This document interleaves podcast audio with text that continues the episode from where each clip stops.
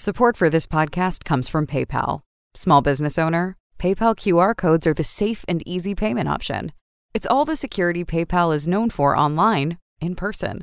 Cash only, QR codes allow you to accept credit or debit with everyday low fees. No additional hardware or software needed. Use the app to generate your unique QR code. Customers scan your code with their PayPal app to pay you. Learn more at paypal.com slash us slash. This is episode number 91 with our guest, Daniel Anderson. Welcome to the Hidden Entrepreneur Show. My name is Josh Carey. You want in on a little secret? I was in hiding for 40 years. Yeah, I was hiding every part of myself in every situation. And I can tell you one thing hiding sucks. I'm now on a mission to help extraordinary people like yourself rediscover the world around you, connect beautifully with others, and excel tremendously in all you set out to do. Join in.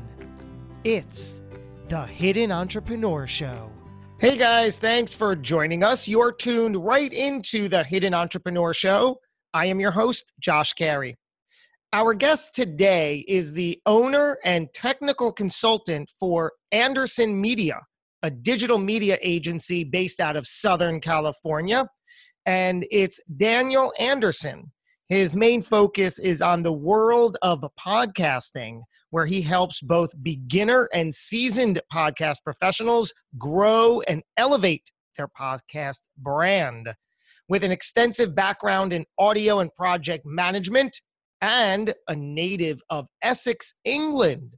Daniel moved to the United States at the age of 17, determined to find the elusive American dream. There's a good story behind all that I can't wait to dive into. Over 15 years later, his experience in corporate America has allowed him to branch into starting his own business brand. Isn't that always the journey from corporate America to entrepreneurship? How exciting. Today, Daniel runs Anderson Media with his wife, Nicole, a seasoned branding expert and serial entrepreneur herself, as well as caring for the future CEOs of their company, Jack and Olivia. Help me welcome to the show, Daniel Anderson. What's going on, Daniel? Hey, Josh. How's it going? Thank you for having me on. I appreciate it. Likewise. So happy you're here. I want to start with that that final sentence that I said in the intro about the future CEOs of your company, Jack and Olivia. I'm guessing they're your children, and I'm guessing that you're a proud father. I can relate. That's why I want to start there. Tell me. Absolutely. Absolutely. That's really what it's all about, isn't it? Looking out for the future of the children and and setting them up for uh, for prosperity in the future. That's what it's all about. How old are Jack and Olivia today? Uh, Jack is six and Olivia is five. So we have a wow, very similar. um, I have I have two children myself. I have uh, I mean I, I always say a five year old daughter, a three year old son, but really within two months they're each going to be six and four. So it's right there. So you have a six year old son and a five year old daughter. You said. Yes, yes, he's gonna be seven soon. So oh, so it's switch. Yep, yep. Oh, so it'll be seven and five. I'm six and four. You got the you got the older brother, younger sister. I got the older sister, younger brother. It's adorable, no matter how you slice it, right? How has fatherhood changed anything for you? Oh, it was immense overnight. It was it was because um, I used to be in production, so my my days were sometimes 24 hours, and I mean that sincerely. There were there were days where I was putting together shows, and I'd be working from kind of 8 a.m., you know, 6 to 8 a.m. all the way through to the next day uh, to to fit a deadline for a show. And of course, when the kids came along, that had to stop immediately. So um, I remember walking into my office and I said, "Guys, I can't, I can't be driving up to Burbank every day doing this. This, this just isn't going to work anymore." And um, that was probably part of the reason that I kind of pulled back from production because it, it, was, it was a, a young man's game, and you just you can't fit it around children. You're just doing a disservice if if you're not around. So, what did you do? Um, I imagine that with that change, a change of income also followed then. Oh, absolutely. Because I had to start thinking about how can I fit my schedule in and my time around being a good father. And I'll be honest that in the beginning it was tough. It was it was very tough trying to go from you know all out every day, full speed to now you know I've got to think about changing diapers and making food and doing all that good stuff. So it was definitely um, an immediate transition, but it was a fun one, and it's it's been part of the journey. So when you pulled back, where did you focus to to supplement that income shift? Um, well, obviously working in production, there's other areas you can move to, less intensive stuff. You can do a lot of the project management um, kind of in an office. You don't have to obviously be on site, but obviously I can be out with the crews, which you know it, it kind of it it hurt a little bit in the beginning because that was my life for for so long. You know, being out there with everyone and and hustling. Oh but, uh, yes, wearing the. Yeah, of course. So what you're talking about is the the uh, identity that you've created for yourself in the label, and now you had to figure out a new role that included uh, dad on the resume. Yep, exactly, exactly that. And how but, did you? Uh, yeah, it's been fulfilling, and uh, it's it's been a great journey. I love it. So you're yeah, I know, and and it's and it's a continual learning, isn't it? I found that yes, uh, absolutely. There's, there's no nothing quite like it. You either um, you either love it or you don't, and I'm thankful to just to just love it. And every day, it's it's just you know just growing me as a as a person more and more, and uh, it, yeah. it's just a beautiful synergy there. I feel like more and more I'm finding um, the sensibility now is that people are saying, "Oh, I don't want kids," whereas previous generations, you know, that oh, well, you've got to have kids, and I think people are starting to wake up to like, maybe this isn't me. Maybe I don't want this in my life, and and maybe I'm not that kind of person. And I think that's there's an element of responsibility I, am starting to see with a lot of people. Like I, I've got two or three acquaintances that just like, I'm never having kids. Like this, just I'm never going to do it.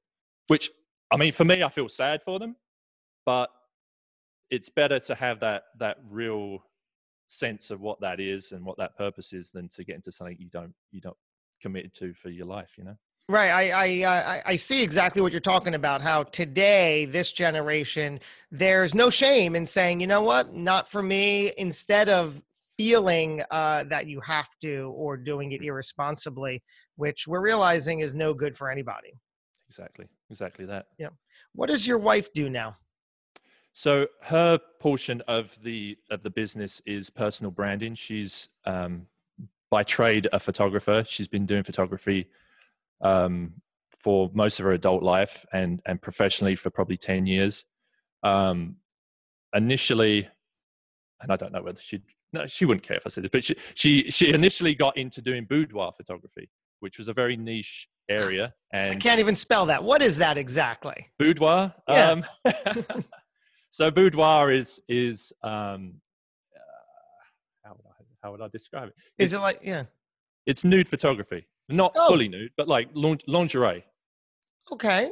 And she found a niche in that, and it was very empowering for a lot of the women, uh, especially the approach she took. She wasn't into kind of the the full on makeup, you know, full production stuff. This was really more for your average mother or two that just wants some nice pictures, you know. Some, oh, really? Yeah. Oh, yeah. And uh, the interest in that was huge. She she was she was booked all year, but with that niche, you know, she wanted to obviously move beyond that and into other areas, and that's when she got into branding photography. So she's been working on on doing a lot of headshots and and stuff mm. like that for different businesses, and that's been hugely successful too and she just she knows branding. She knows how to to use color palettes and all that good stuff and it's it's an area i'm not particularly uh, seasoned in. Um, so i just look at what she does i'm just like wow how do you how do you go from that to something like that that's so impactful for people? Mm. know, so, so that's so, that's been her journey. So today by trade you're you're an audio engineer um, yeah, I'd, I'd, put myself into that. Uh, I'm moving more into kind of the consultancy portion of podcasting as um, the demand has grown for that, and there's obviously a lot more interest in podcasting in general, at least over the past year or so. So, um, part of what I'm trying to do is, is, get people fired up to be in the podcast realm and, and, content creation in general. It's it's it's not just podcasting; it's doing stuff on YouTube, Twitch, mm, mm. all those all those content creation areas. Um, I'm really passionate about all that. So, but what is your skill that's taken you to this audio engineering, that sort of a thing? Yeah, it's. Um, I mean, initially, I wanted to be you know, as everyone does, a super famous musician and a and rock touch, star. Yes, a rock star, exactly that. And um, that's part of what brought me to the United States initially. Um, but my interest in audio and my my um, my kind of obsession with with being in and around the music scene um, obviously led me into audio engineering, and then from that you can kind of branch off into a whole slew of different areas. But once I found podcasting and once I got into podcasting, I was like, this is this is huge because it, it marries two different things. You've got obviously the production value of of making a podcast, but it's also free media.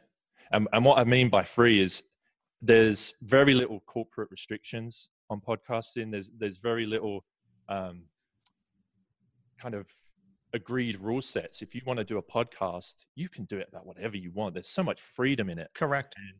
And, and I just I love that notion of people being in control of what they're putting out. There's there's no ties to any business or you know it's their brand it's their vision and they can put that out there and I, I want that for everyone literally every brand every business every person that has something they want to put out should be running a podcast. 100%. So I so I love that outlook from from you from anybody where it's basically do what you feel like doing, make your own path, play by your own rules, put it out there.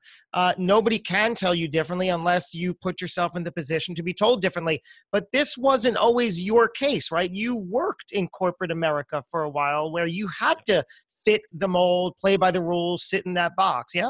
Yep. So my first uh, job when I arrived in the United States, I worked for Washington Mutual Bank, Ooh. and I was, and that was um, a few years of really just eye-opening, just corporatism right there. And I happened to be working for the bank when the crash happened. No and way. Yes, yes. So 2008 ish. Yes, and um, I got to be ingrained because what I did is I was on the payroll side of things over over there. So I did a lot of the the, um, the kind of payroll accounting for the um, the uh, the other side of, of Washington It wasn't the corporate bank side of it. Uh, it was the investment arm. So when Chase came in, they just pulled the rug out, literally, and it was it was a horrible time. Like I, I honestly look back on it, and it was just there was so much angst and just just pure anger at how all that went down.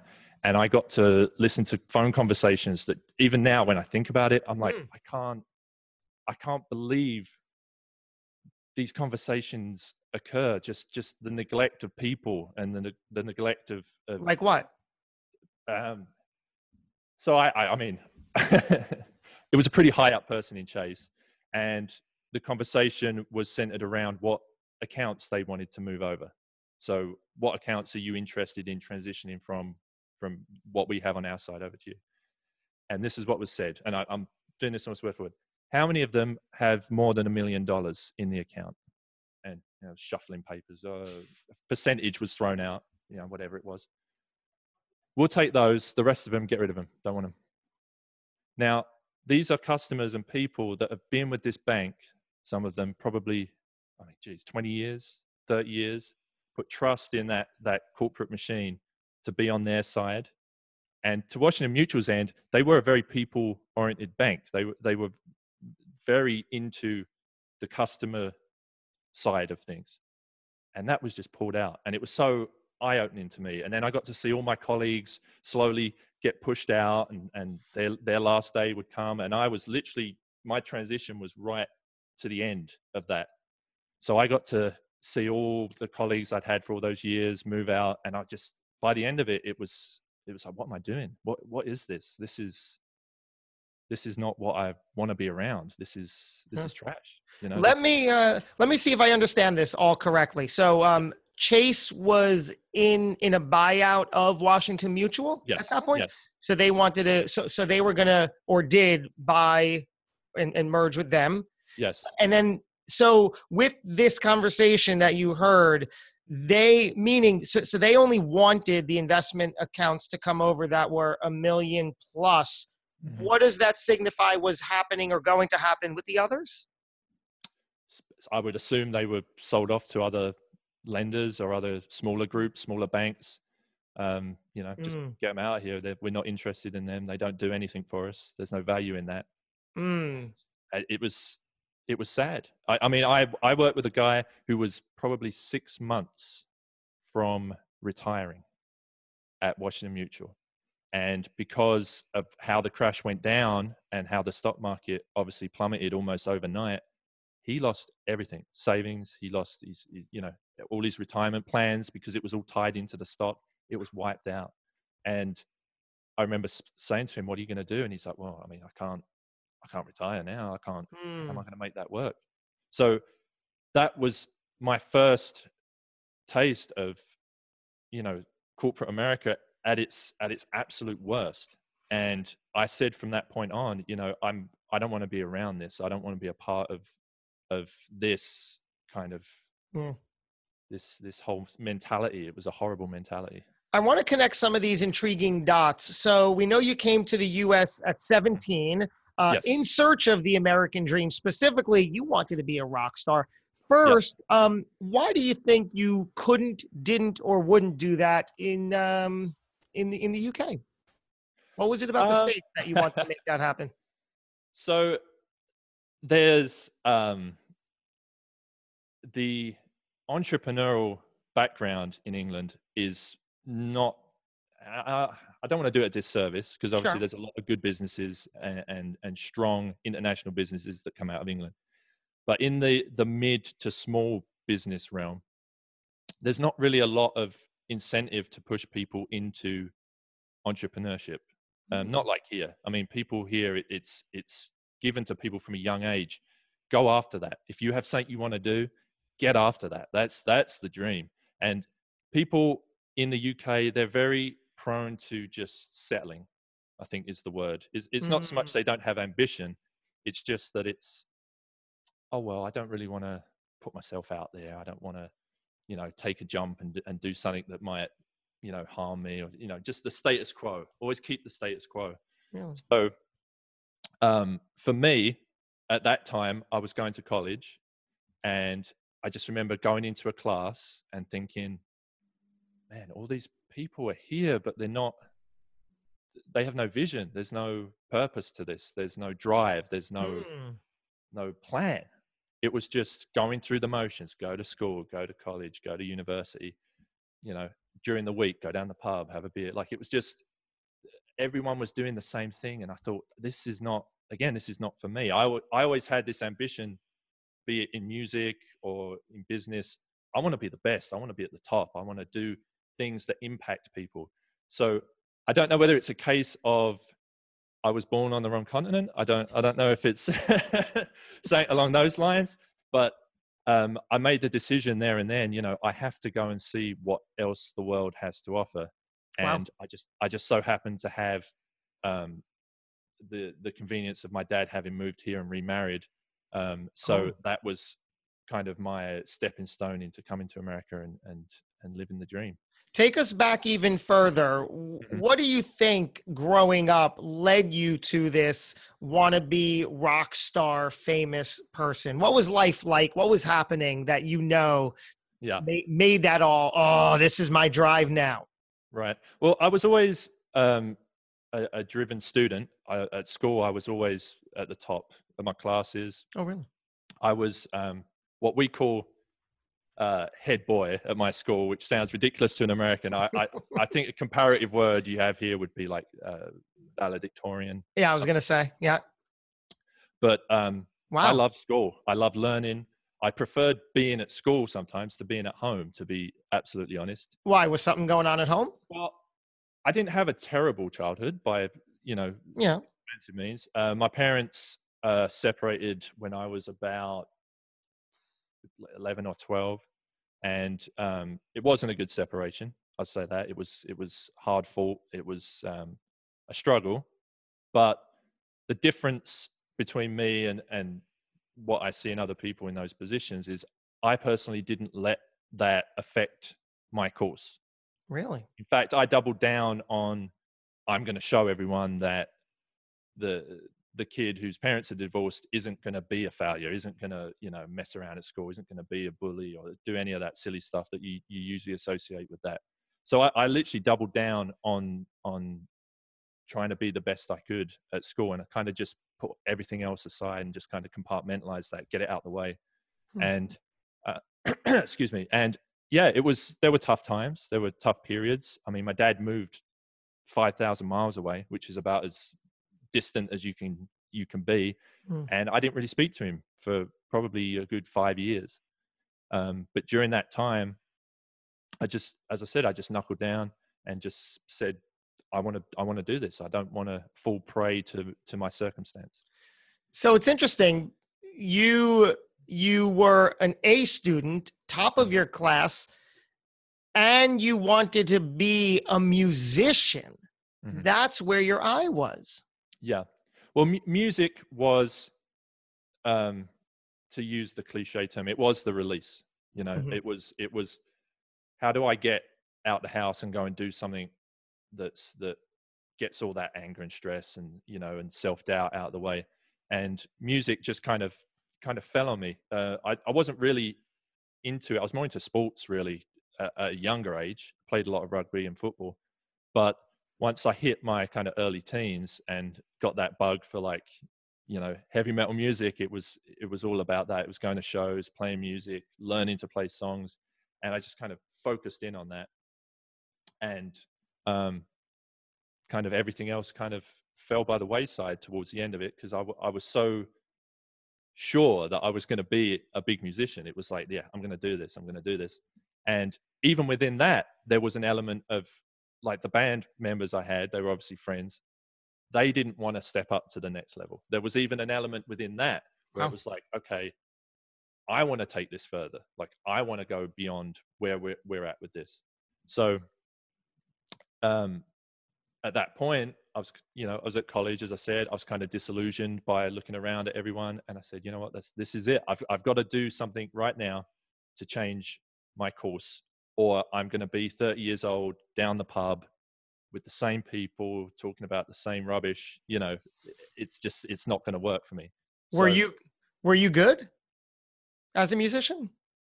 Uh, I was, I was pretty decent. Yeah. I mean, um, I played guitar, but I also play kind of all other instruments. I just have a, a learning to play an instrument for me is is just the most rewarding task because it's it's all on you. It's it's it's a self improvement thing at its core, and when you can do it well, there's an intellectual level to it as well that just is so brilliant for me because everyone understands music. Everybody feels music, and it and it, it, just gets in here in a way that I feel nothing else does. So I've always loved music, all kinds of music, all genres of music. There's really nothing that I I would say I, I don't listen to, but music is was just something that it changed my life. Honestly, it, it mm. changed the direction of my life so much. Um, so I'm I'm thankful that it, it kind of took over right there. I could only relate to that today uh, because growing up, I was the opposite. I was not exposed to music. I spent mm. all of my childhood and young adult life uh, ignorant to it. I just, you know, it was never part of my life, part of my family, and part of my existence. And then in my 20s, when I started being introduced to it really slowly but surely, I'm like, oh my goodness. So now, um, not only do I indulge, like you said, in so many different genres and varieties of music. You know, I, I, I don't dislike truly any variety. It's just what kind of mood I'm in, and I sort of use it as a um, sort of like how somebody will experience a variety of meals over the course of their life. Um, mm-hmm. you know, I, I like to seek out and listen and tune into a variety because I think it I think it's helping me you know like the more that i could engage and learn from it and be affected by it i think the better so why not? It's certainly not hurtful. There's so much uh so much to it. To the point that when I had my children, I made sure to expose them to as much music as early and often as possible, a variety. And today, um, you know, they they love it. Every time we're in the car, they'll they'll be interested in like a genre that is almost surprising to me. I'm like, oh my god, look at them like dancing to this, and so it's it's it's it's healthy, right? You found that. Yep. Um, my kids just absolutely love music too, which I I don't know if that's me exposing them to a great deal because obviously some of the heavier music that I listen to, they're they're obviously like, nah, I don't that. But um, a little funny aside, one of my favorite tracks, and this has been for years, but Africa by Toto is one of my favorites. Yeah. And so now, now, it's they, yeah, they know that as daddy's favorite song, so they're always they're always sticking it on the the uh, the Google down there. You know, That's play great. play uh, yeah play Africa so but now, but now it doesn't help that it's remade commercially and it's oh, played every seven minutes, right? Yes, exactly. And now I, I, seem like the bandwagon. I'm like, no, that's been one of my favorite songs for a long time. Right. It's like, thanks, Weezer. I loved it before you guys loved it. Yeah. It is. It is one of those songs. Yeah. Yeah, it's definitely um, something I promote for parents. You know, get your kids interested in music, at, even on a as I said, on an intellectual level, there, there's there's math-based stuff in music that helps helps you know helps you grow that side intellectually. So even if there's there's not like an interest in playing an instrument, understanding music and understanding how it's constructed is is uh, a great tool and a great asset, I think. Yeah, um, we're always in the conversation now of, like I said, you know, my my, my daughter's five and son is three um and and we always say um we got to get her music lessons like now and and uh that's the conversation we're always in because she's ready uh and willing and uh hopefully able to play piano that's what she's mm-hmm. and i'm like great that's as good as anything else. My son of course guitar what does a three-year-old? Know he wants to play the guitar fine uh but the time is now it's never too young. Yep yep and um what you see and uh, youtube's kind of brought this to to the forefront is you see a lot of these young kids who are like these prodigy kids and everybody goes how can they be so good? What i don't understand. Well it's because they were brought into that music realm and shown an instrument from a very very young age. And they may not play that instrument for their whole life. It might be just a little period they go through. Mm. but that will help them as i say shape their future and it will bring them um, at least a soulful connection to music that they can use in a whole load of different areas you know business included you know having that kind of that attitude and that laid back feeling towards music can change a lot in your life. So true and uh, I, I love focusing on what, what we're talking about is really the influence and effect that the parents have and can have on their children. So you were 17 you came to the states ready to rock it out uh, as as famous as um, Iron Maiden, you said was your yeah that was your band. Yep. Oh, oh really? Still is. Um, yep. So you, um, where did you land and set up shop when you came here? So my first, and and it was um, this this is the moment that just like in my mind, just like wow. I got off the plane, and you have to understand where I came from. It's fields and cows, and oh really? Yeah, it's it's small town, um, no more than about 10, 10 15,000 people in the And at this point, you've never been to the States? Never been to the United States. Um, only really traveled to a few places in Europe, France and Belgium, really. And that was school trips, obviously. So it wasn't like I was a, a tourist tourist. Mm-hmm. But I landed at LAX and I'm, I'm on the gangway going up from the plane. And this cop walks down. He was huge. I mean, I'm, I'm six foot five. Oh, really?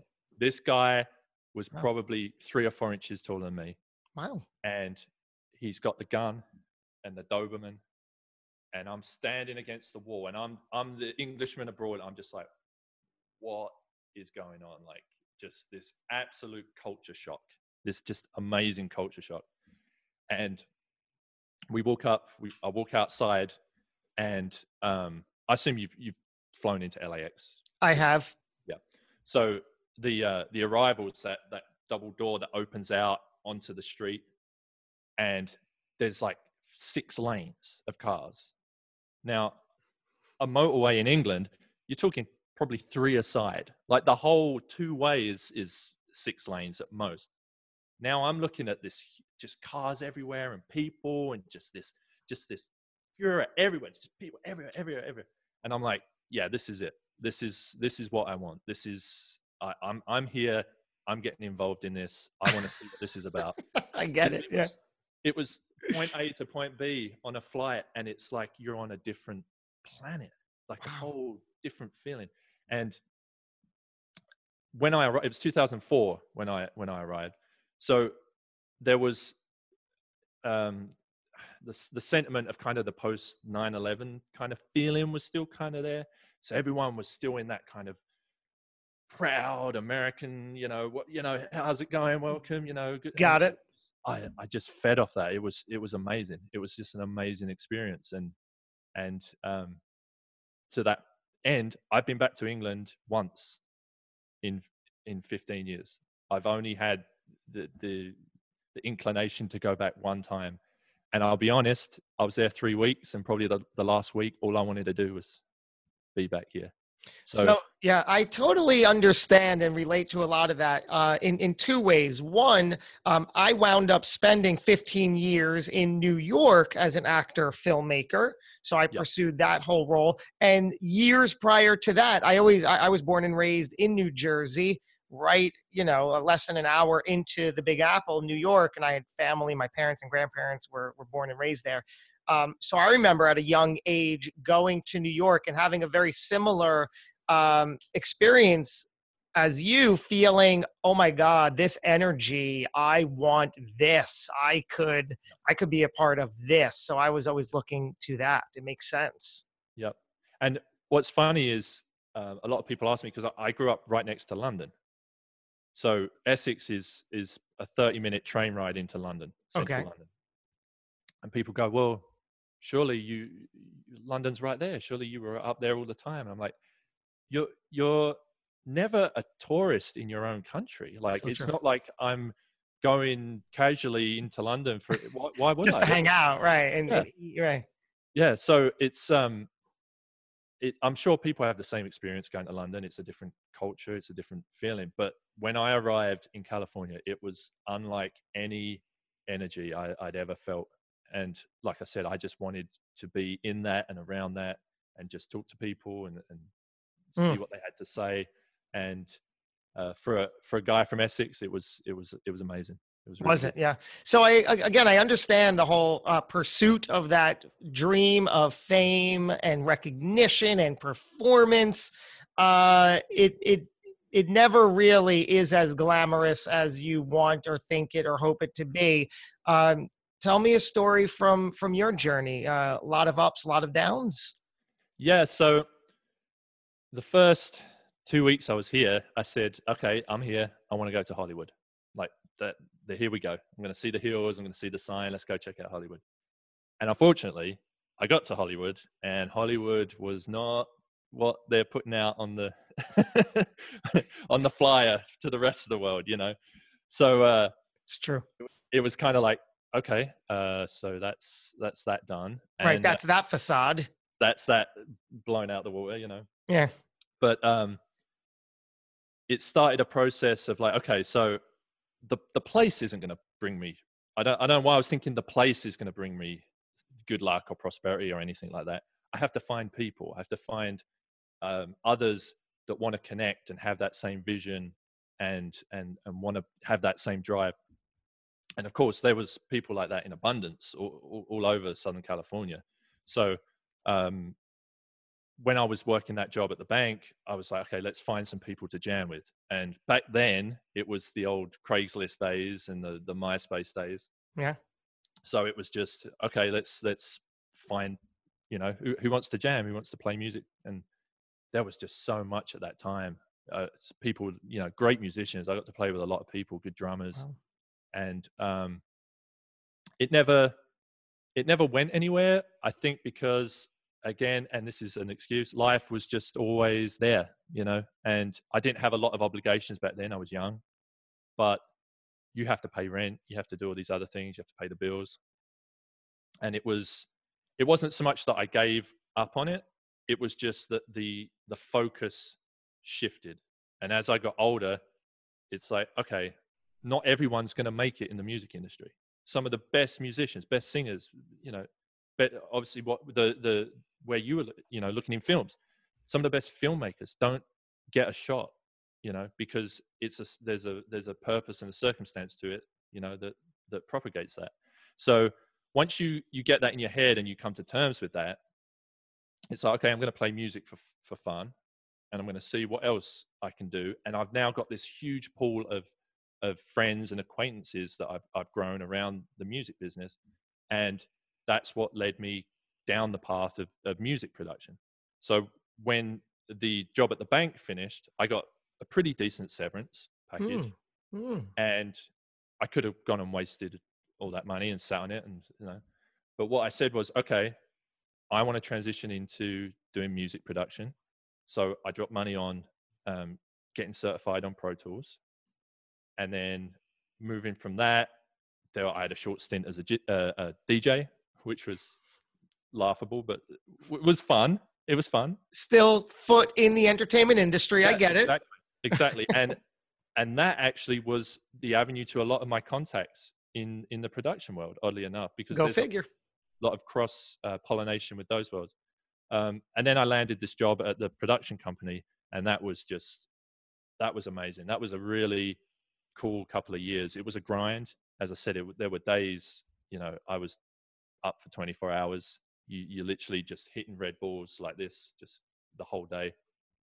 But I got to do some really exciting projects and to work on some really cool stuff. So before we venture down that path, yeah. uh, you was it a tough pill to swallow that okay maybe uh, eh, i'm not going to be the musician i came here to be um again i think it kind of happened around me, in spite of me. You know, I don't think there was a point where I was just like, oh, well, this ain't going to work. Screw it.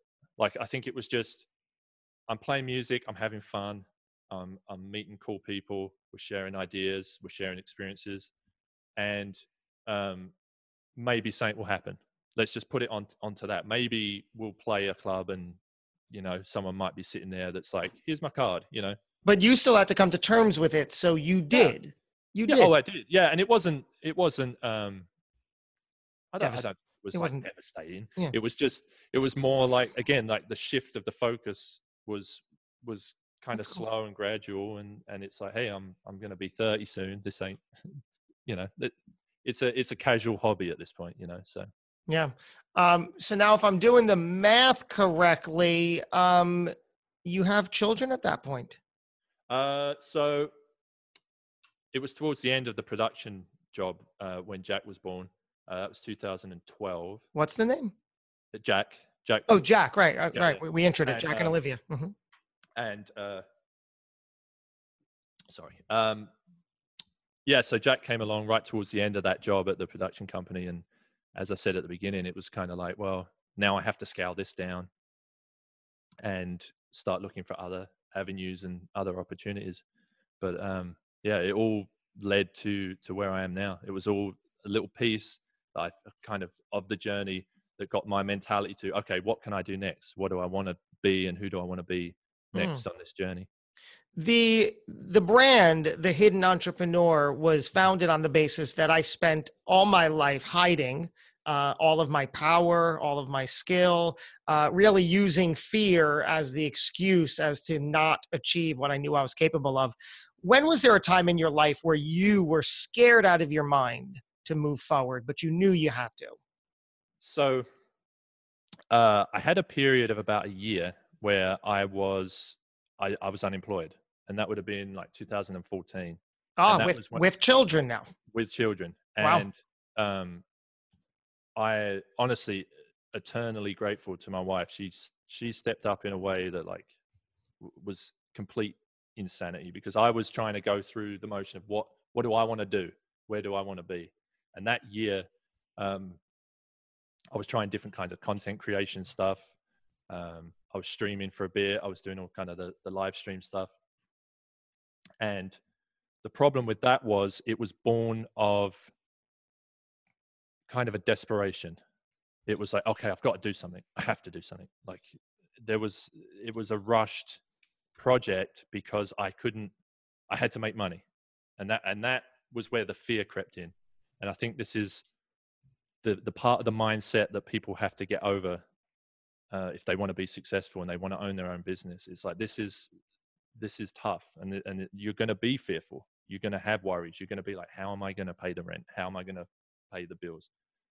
But if it's something that you're passionate about and it's something that you truly believe in the reward will come it will come. Uh, and i've been lucky enough that over the last year and a half this venture has allowed me to transition away from a 9 to 5 job and just to say you know what? Let's go. Let's let's dive in 2 feet and and see where this takes us. But the fear it, it gets everyone. There's there's nobody on the planet that started a business or started a venture that hasn't had that crippling self-doubt and really you, you've got to get out there and talk to people and and kind of absorb that knowledge um, like a turning point we went to tony robbins last year and that was just okay this is it like I, i'm i'm now i'm over the top like unleash no, the power within Yes. Yeah. You went. You yes. PW.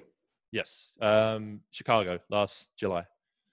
Wow. So, um, and you were jumping around, cheering, clapping, applauding. Great yeah. experience. Oh, it was. It was. Um, it was just completely eye opening for me. Like because I've, I've been to like my wife's going, oh, you know, there's, there's, you should go therapy and you should do this and you, you should do that and get, you know, and just jump in. And I'm like, nah, no, no, no.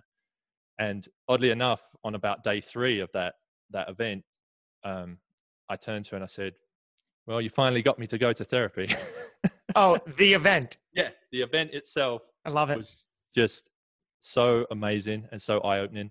And from that point onwards, it was like the fear. It's just that it's a construct. It's a mental construct, and it, it has no place um, in your journey honestly you have to you have to jump over that fear and just push it down and say i'm going to do this i'm going to make myself happy i'm going to do what's right for me and my family and and, and go from there and that's I, what it's all about i completely agree what was the what was the biggest takeaway from that tony robbins event oh there was there was plenty um day three was tough because that was kind of like the the face your demons kind of day and you don't realize how much you tie your emotional state to to these different phases in your life. You you just don't make the mental connection because you're you're in the moment. You're just moving through it. But when I stopped and evaluated it and I looked at it and I'm like, you know what? I'm literally this nine to five grind is is killing me. Like it is literally making me depressed. It's ruining my health. It's hmm. it's making me an angry, bitter person. And I don't want that. I don't want to be that individual.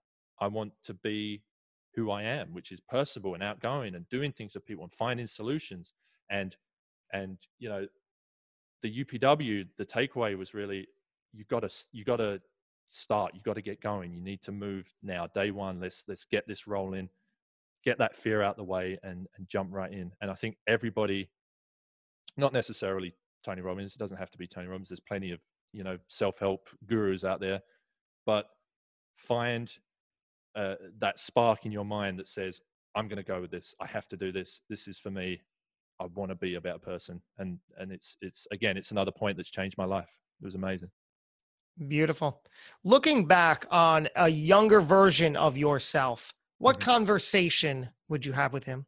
Oh man, you you have to be uh, less just uh, stubborn. It's just a stubbornness. Youth is is this illusion of knowing better and and knowing the best course of action and having kids has tempered that stubbornness and now it's like i've got you, you can't you can't be mad at a two year old for dropping a, a, bowl of cereal. Like that's not that's not real life.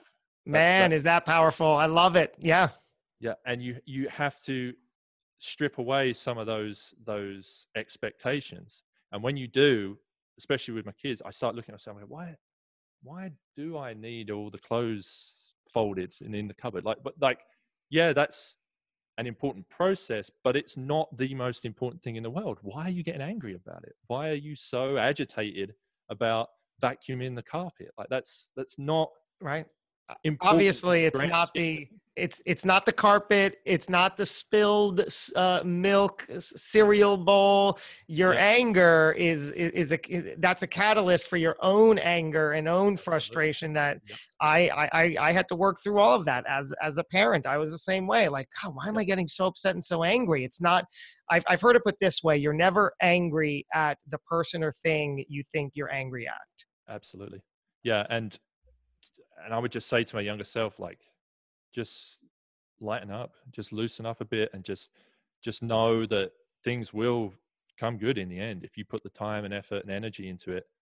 You don't have to control everything in life. You don't have to be stubborn and mm. and forceful with your your vision. Just go with it. Be be flexible and and see what happens. And and that's that was really in my younger years. Like I knew best. I I, I you couldn't have told me anything you, you couldn't have told me anything. So hmm. that's wow. Part growing up. Do you believe that everything happens for a reason?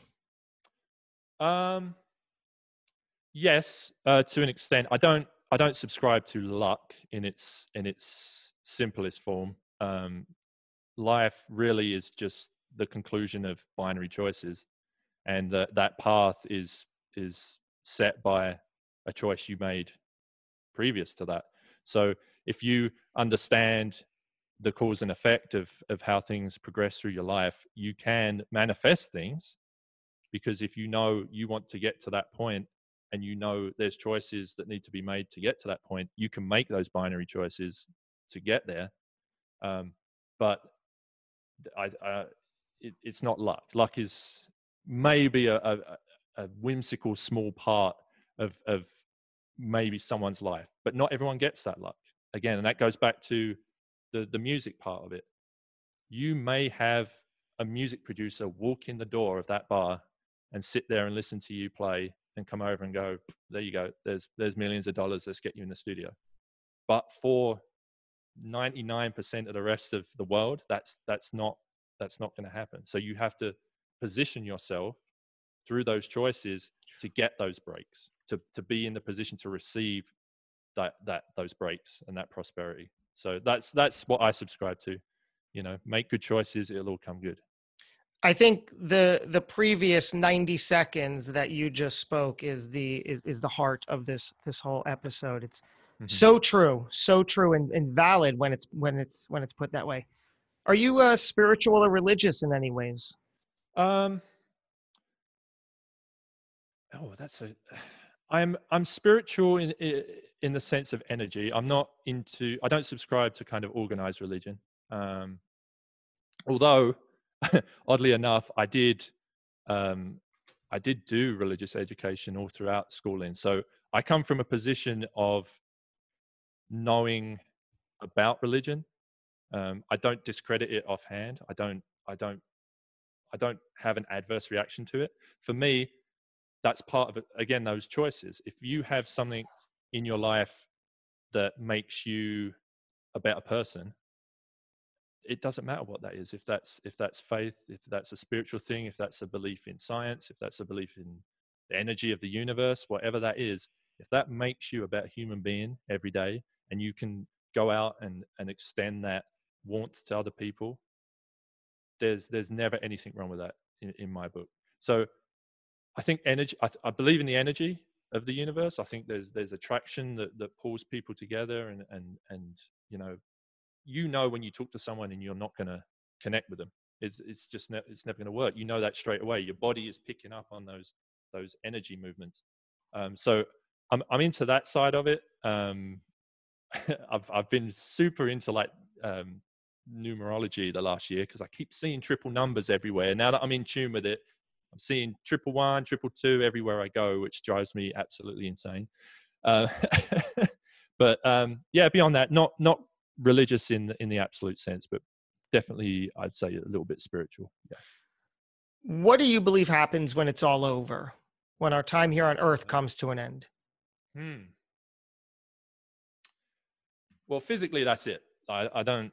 I don't think there's any reanimation. I'm not really big into like um, reincarnation or that stuff. Um, I think that energy that that is part of your life go go gets spread out. I would think it, it, it's not reincarnation in that you're coming up back up as something and being part. You know that not that, but your energy is getting dispersed back into the universe in one way, shape, or form, and whether that's people talking about you or memories of people, and you know, so I think as as ties into that spiritual side of it, your your physical energy would would obviously live on. It's going to be part of everything. Part of everything that's existed is part of us. You know, if you go back, you look at dinosaurs and things that die. It's all an energy flow that's been passed down.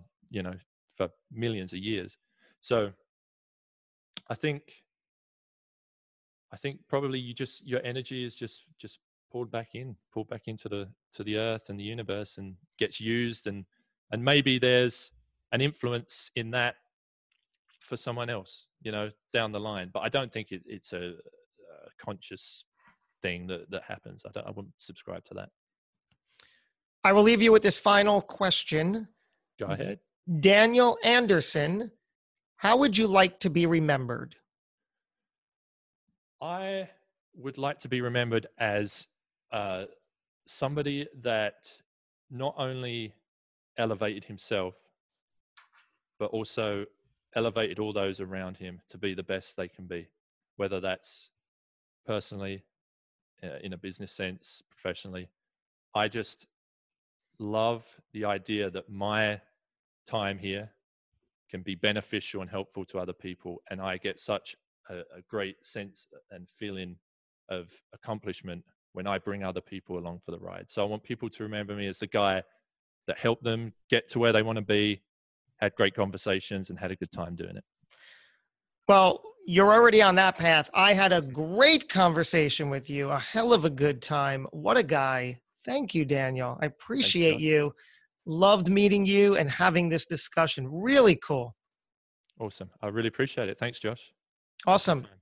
And I thank everybody for showing up, tuning in to this episode. If you're listening on Apple, on Google, or Spotify, head over, leave us a review. I love reading and seeing and uh, hearing what you think of the show. Makes a world of difference, as do you. We're going to do this again real soon. Until we do, thanks for tuning in. Go get them. Thanks for listening to the Hidden Entrepreneur Show. Make sure to subscribe through iTunes or Google Play so you can get notified every time we publish a new episode. And we'd love to hear your thoughts with an honest review on iTunes. Finally, follow us on your favorite social media platforms to keep the conversation going with Josh Carey and today's guest. Until next time. This podcast is a part of the C Suite Radio Network. For more top business podcasts, visit c-suiteradio.com.